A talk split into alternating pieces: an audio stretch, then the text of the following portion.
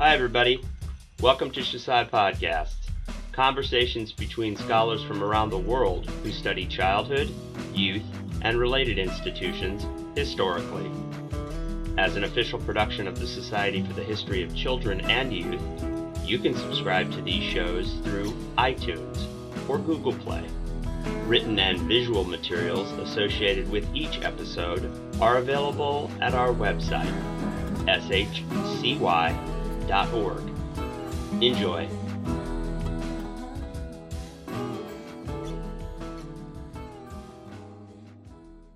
Hi, I'm Deanna Day, a writer and historian in Los Angeles, and I'm so happy to be here today to interview Rebecca Onion about her fantastic book, Innocent Experiments Childhood and the Culture of Popular Science in the United States, published in 2016 by the University of North Carolina Press. Rebecca, thank you so much for doing this with me. Oh, thank you. I really appreciate it. Uh, to start, would you mind telling us briefly who you are and what the book's about? Yeah, so I am, well, I have a, a PhD in American Studies from UT Austin um, that I got in 2012. Uh, I'm defining myself in the academic terms, reflexively, perhaps. Um, but I am currently working as a journalist. So I'm a staff writer for Slate.com.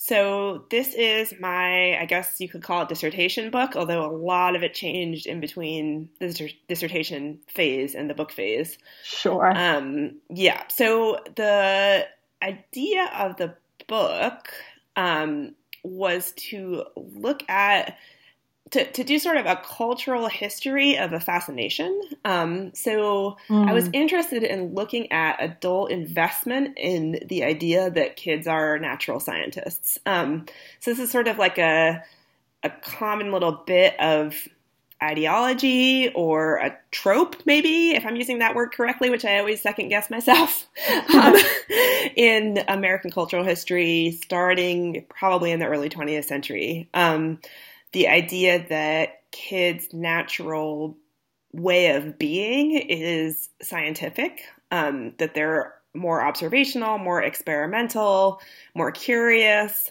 um, and that somehow there is a fall from grace that happens as they grow up and they don't turn into scientists, quote unquote. Um, so the idea behind the book was to look at how this trope evolved over the century, over the 20th century, um, and how it was related to other concepts about what it meant to think scientifically and to be a scientific person. Yeah, I love the way you articulated that just now the cultural history of a fascination. Mm-hmm. Because one of the things I didn't quite expect when I picked up the book was how much it was a not about what kids were doing, but about how adults thought about what kids were doing and how adults framed what kids were doing. Um, yeah. yeah. And I think one of the most provocative uh, parts of about your book is how, as you said, it denaturalizes certain ideas about what it means to be a good and smart kid. Um, yeah, yeah, I was hoping to do that, so I'm glad you got that.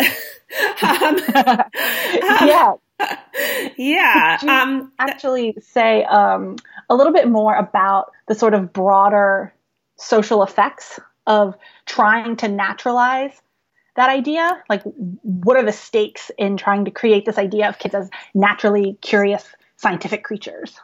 Sure. Well, I mean, in I feel like at its heart, it's a beneficent impulse. Like it goes along with, um, you know, I mean, people in childhood studies are really familiar with this idea, but the idea incipient during the 19th century and then sort of taking hold in the 20th century that kids are kind of like inherently good or, or their their thoughts are beautiful or that there's something like innocent and precious about them um, mm-hmm. and that's why i had the word innocent in my book title um, and so you know in a way it's kind of a great thing that rather than trying to tamp down the kind of impulses that maybe previous generations would have seen as like um, like rebellious or destructive or um, negative in some way. Um, I mean, I read a book while doing research for my book. Um, I think her name was Barbara Benedict, but she wrote a history of curiosity. Um, the idea of curiosity in the early modern period um, was what she was looking at, and she was talking about the evolution from the idea that curious people were kind of in some way a threat to the social order or like disobedient or um, sort of like a like a, a big problem um, and the evolution between that idea and the idea that curiosity is like a trait to be preserved and cherished mm-hmm. um, and so this 20th century concept that a child's natural curiosity is a good thing um, is i mean which of course as always when you're talking about ideas quote unquote in the culture like not everyone thought this you know like the people who are um, you know framing this idea are have a certain set of other commitments, you know, like John Dewey has a lot to do with it, and you know, sure. obviously progressive educators and all of that kind of um, set of people. So, I, you know, obviously, I'm not arguing that everyone thinks this way, um,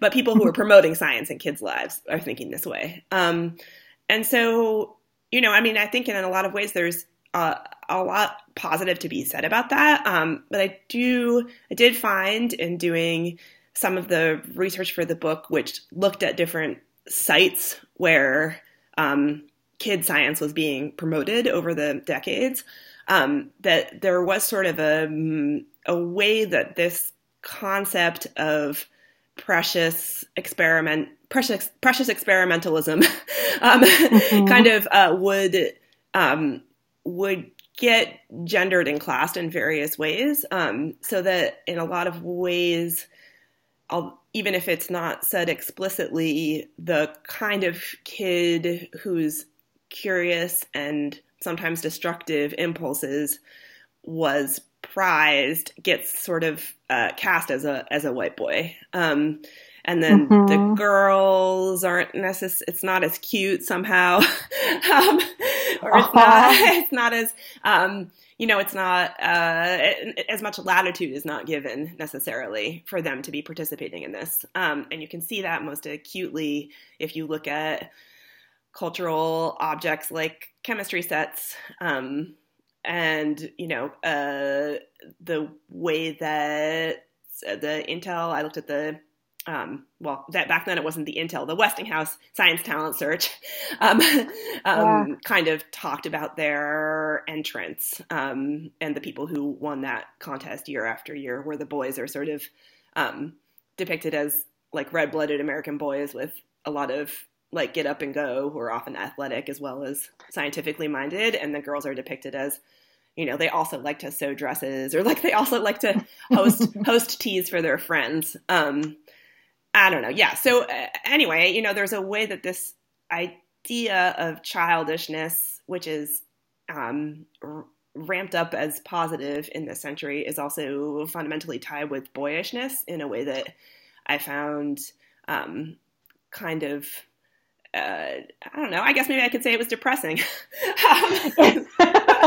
I agree. That was my yeah. experience, kind of reading it. Um, yeah. There's, I, I still remember the phrase you you called the culture of experimentation. You said it had like strenuous boyishness, and I yeah. feel like that is something I really felt uh, as a child myself, and like mm. I didn't feel like I was good at playing science. Mm-hmm. Um, and uh, I was wondering if you could say a little bit more about um, your own experience with oh, science. Oh, yeah. Came sure. to the topic as an area of research.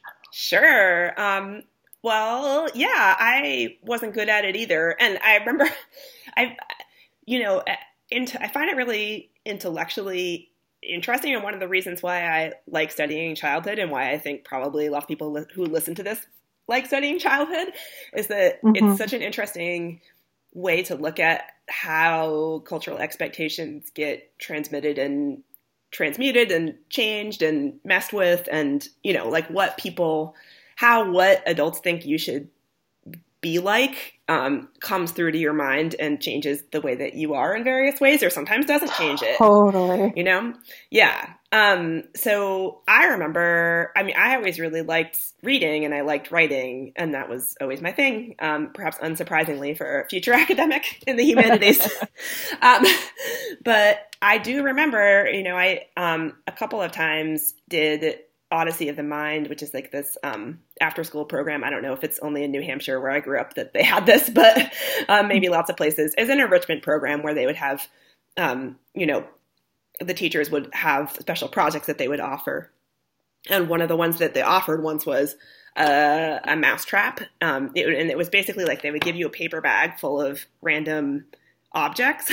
um, um, and you're supposed to take it home and make a mousetrap out of it. And I remember um, not only being really upset that I was failing at this project because I was really used to succeeding at things like uh, a good like gifted and talented nerd in my elementary school years, um, but also specifically being upset that I was failing at it because I I knew that there was something about my attitude towards the mechanical or the scientific that was um, like like that I should be more interested or like that I should there should be some kind of um, like spark in me of curiosity about it that I didn't feel. Um, and I don't know where I got it. My parents aren't scientists. Like they're not, you know, I probably, you know, I think I, it probably came through children's books and through, um, you know, the, the sort of unspoken curriculum at school. Um, the way that, you know, cause uh, for at least since the Cold War and probably before, I would argue, like uh, American adults have been very like science cheater, cheerleader to, to kids. Uh-huh.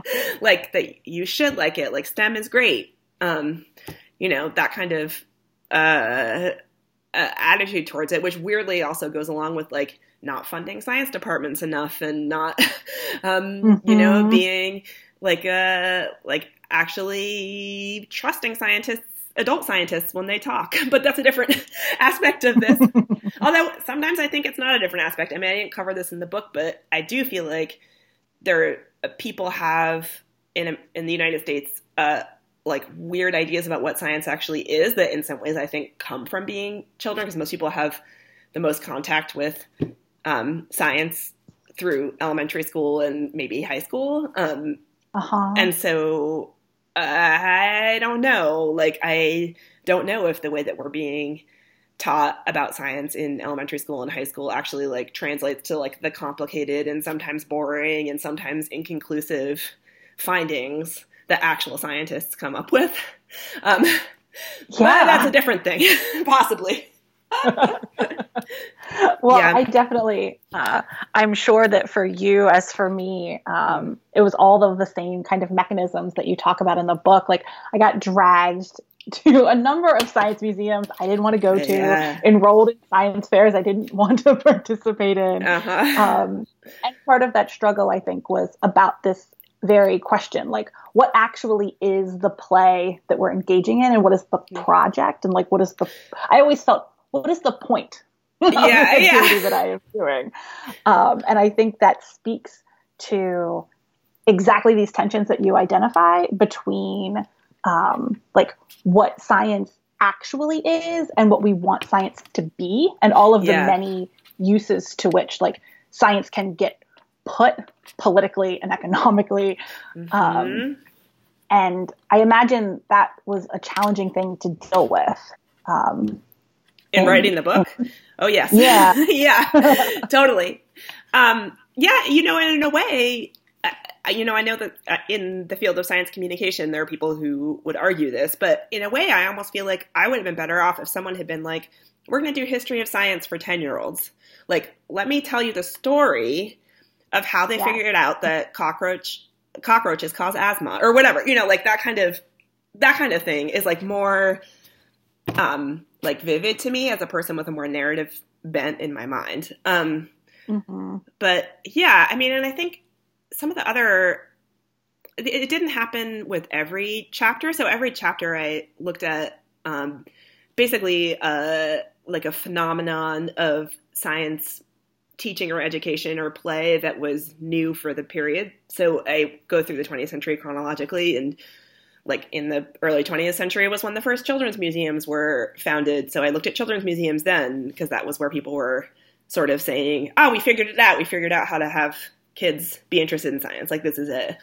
Um, and then I did chemistry sets, and then I did the science talent search, and then I did um, young adult science fiction. So I kind of moved mm-hmm. through it that way. And I didn't find it in every instance, but in at least a couple of instances, the people who were sort of spearheading these innovations would talk about the idea that maybe adults who encountered science through their children's interest in it would have their minds changed about science, um, hmm. which was some of the more interesting, um, I don't know, thoughts. I, I, it's of course like in the different case studies, it was easier to find the thoughts of in some of them it was easier to find the thoughts of the people who were spearheading it than other in others as everybody knows the sure. archive is like not totally even so like i really would have loved to have so ac gilbert who's the um the guy who had the gilbert toy company which um, sold a lot of the chemistry sets in the interwar period and then the the cold war period um, he had a lot of written material that was um, like officially like used on the in the ads and in the promotional materials for the chemistry sets. But he didn't mm-hmm. have like what i would have loved would be like a diary of ac gilbert. Like but it was all oh, sure. Yeah that was more sort of like nuanced or particular. Um but then when i i wrote about the exploratorium the san francisco sort of science and art museum and Frank Oppenheimer, the guy who started the Exploratorium, had a little bit more, well, not personal stuff, but he just wrote a lot of different stuff. Um, and the UC Berkeley, the Cal has a big archive of Exploratorium stuff. So I was able to like kind of look at what he was thinking about. And he thought a lot about the idea that um, adults and children could both sort of access like a childlike mindset about science in a way uh, through what he was doing. Um, Mm-hmm. So at that time, the Exploratorium is really different now, but at that time, the Exploratorium had free admission, so that his idea was that you could go as many times as you wanted, and that people should see it as like a public park, sort of, um, sure. so that you would be able to like wander through and then you'd be processing processing your whatever idea it was that you had that night in your bath or whatever. And you'd be like oh i'll just go back the next day. And now i think it's like $20 a person or something so it's like not possible to do. Um, but that was his original idea and his idea was that he would that it would be sort of like childlike activities in some way but that adults would also be interested so that the adults who are accompanying the children would also be able to access this like pure curiosity that he believed was still within all of us. Um, and then he saw it as sort of like an explicit counterweight to um, was this like the late 60s, the 70s that he's talking about this. So, but an explicit counterweight to like a, a culture of incuriosity about science and technology that he felt was really bad for people. Um, mm-hmm. and and so sort of like a like a he thought he thought people were very distrustful of science and technology in a way that they didn't need to be, and that this would be like a way to connect them with the root of it. Um, but yeah, I sort of wish that more people had been that particular about their like like conceptual ideas about what they were doing, but that didn't. Uh-huh. I didn't. I didn't always get that, obviously. Yeah. So there's the problem yeah. of sourcing. Um, yes. But what always. were some of the other challenges that you faced writing the book?